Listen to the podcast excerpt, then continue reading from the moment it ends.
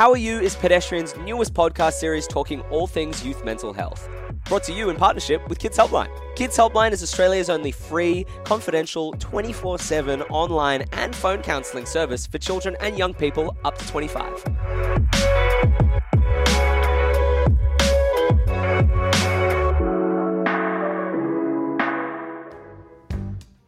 Hello, and welcome to episode one of How Are You? I'm Marty Smiley, your host of Pedestrian's newest podcast and video series talking all things youth mental health. On our first episode, we're going to be talking about anxiety, and it's a really good place to start because it's the most common mental health condition in Australia.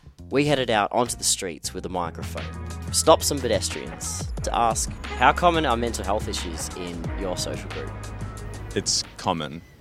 And I feel like a lot of people deal with that on a day to day basis, and you don't really know what the story is, if you get what I mean. But a lot of people struggle with little things, you know, in this day and age.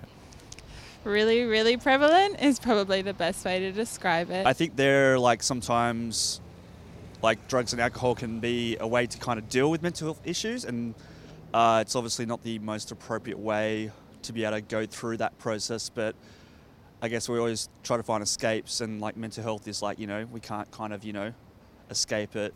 Um, absolutely. If you abuse those substances or you know drinking, it can you know impact your mental health.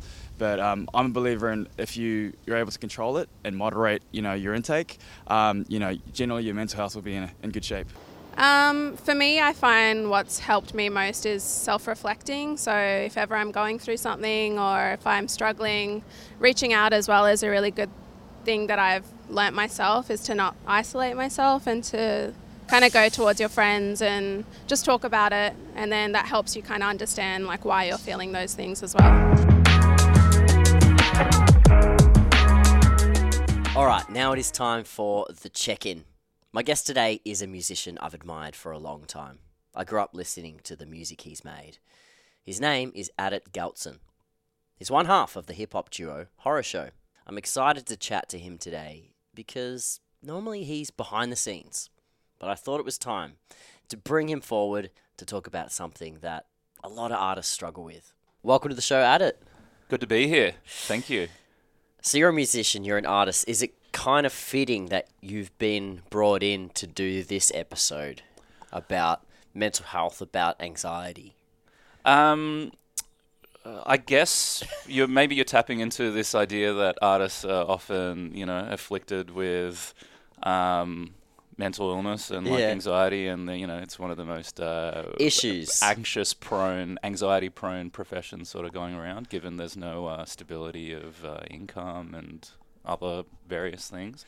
How did the conversation go, you know, in your household growing up about emotion, feelings, uh, something you were experiencing, you know, in school, uh, issues you had? Could you come to your parents and, and talk about them openly? Yeah, I, I, I definitely, I definitely could, but there's a real uh, sense of um, you kind of got to go through it on your own. Sure. Do you know what you know what I mean? And you know, I don't want to wrap my dad out. Yeah, yeah. here on a on a podcast with Sure. a, with camera filming, Yeah, but um, we didn't have a relationship where he told me that he loved me. Sure. You know, and I know Mm. people might be out there being like, "Oh my God, what? Your dad, you know, never said that to you." But it's like, nah, I, I, I knew he did. You know, and like, and that's something that we're working on now. I, I definitely grew up with this sense that talking about your feelings and emotions, or talking about being sad, is actually like you know you're showing weakness,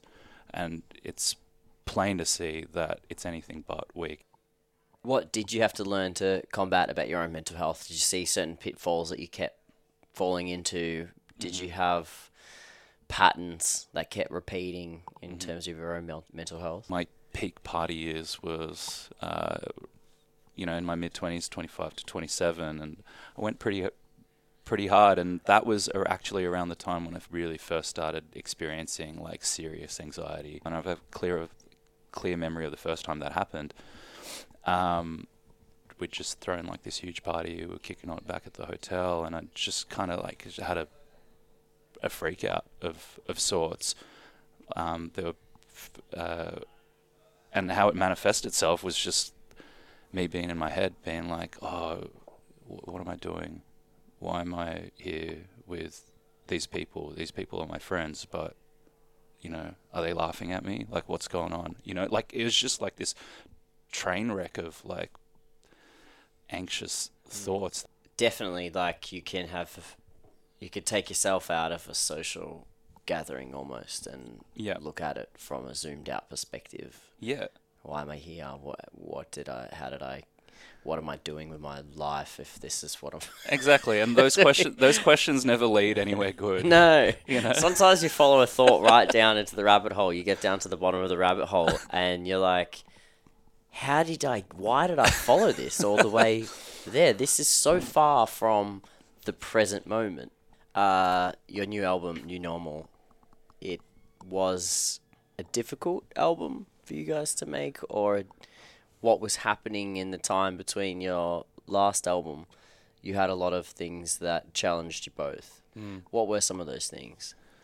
Um, I think I think creatively, it made sense to make this album because it's what we were living at the time. Both Solo and I um, uh, were going through it at the same time, and someone very close to him uh, fell very sick and was diagnosed with cancer, and he stepped into this um, sort of you know uh, carer mode, and then soon after.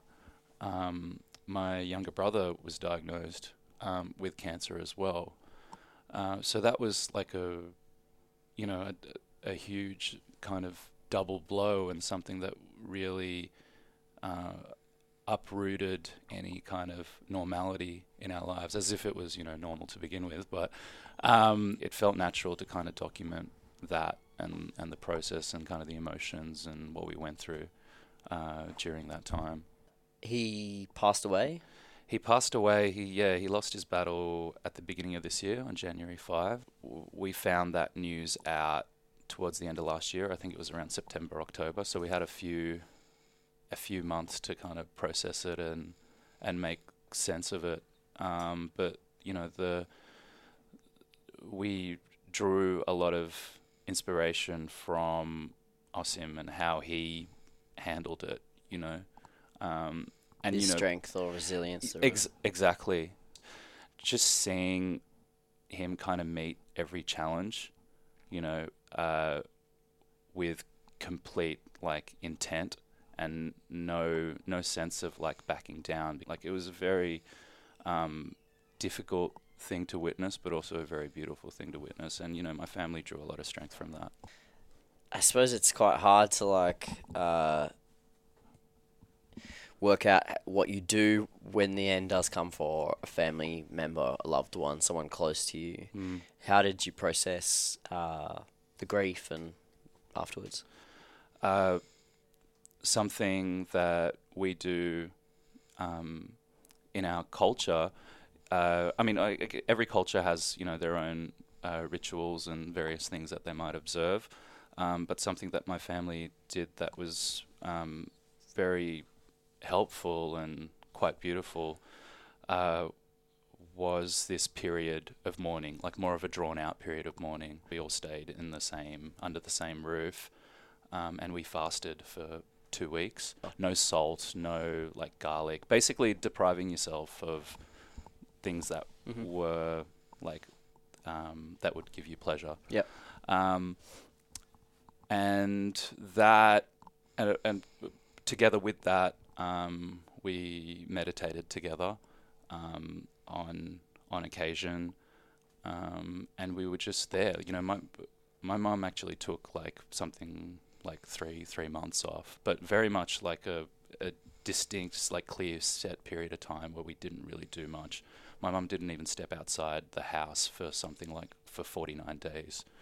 Um, so it really was about being in that moment, experiencing it, and experiencing it to its sort of fullness. Mm. You know, like feeling feeling the pain, feeling the sadness, um, and you know, trying to find the the the beautiful things in that, which you know, all of that came from this sense that we really loved uh, the love that we have for my brother and the love that he had for us and the connection that we shared. What are some of the things that you do to alleviate Mhm. anxiety?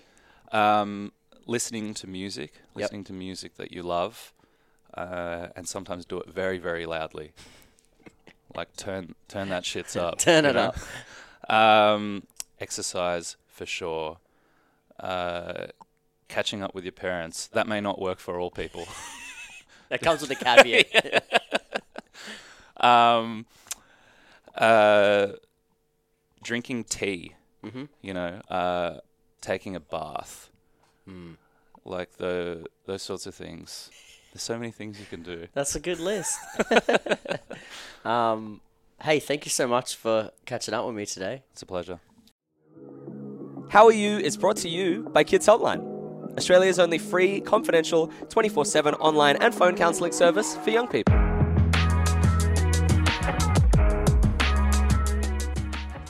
Okay, now it is time for our segment on the line with our kids helpline expert, Josie. Welcome to the show. Thanks for having me. Now, your role on this show is basically to give us an insight into the counselling side of what you do. You basically speak to this youth of Australia, and you have done for over two years. Yeah. Where does anxiety sit in sort of the top 10 list of the calls you get? It sits really high. Surely like one or two, high. right? Yeah. And I think it sits particularly high because although not every young person that we speak to has diagnosed anxiety or, or a mental health condition, when you really unpack anxiety, anxious thoughts, anxious feelings, it's stress, right?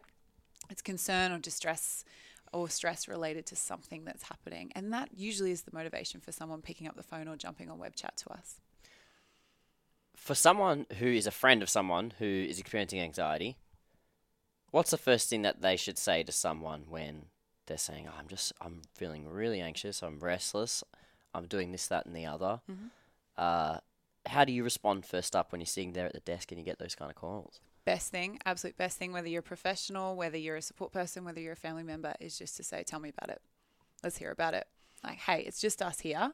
Um, what, what do you need? I think that's the most powerful question, really, in any anything when we're looking after someone, caring for someone's mental health is what's going on and what do you need? What about just noticing anxiety in others? you know, often, unfortunately, we put the onus on other people to bring up with us if, if they're not feeling okay. Um, but often, particularly anxious people might be really concerned about how to do that or how they'll be perceived. Will I be judged? So if you notice that someone's not feeling quite right, or maybe they're acting a little different, or they seem a little wound up or a little not themselves, just saying, "Hey, how you going?" or pointing out, "I've noticed a few things recently. Are you feeling all right?" And then allowing them to to pick and choose what they want to bring up from there is really good. What are some things you suggest to people on the line Yeah. when it comes to anxiety? It's really thinking about what is anxiety for you? How do you experience it? What does it do? And then once you understand it, you know how to combat it, right?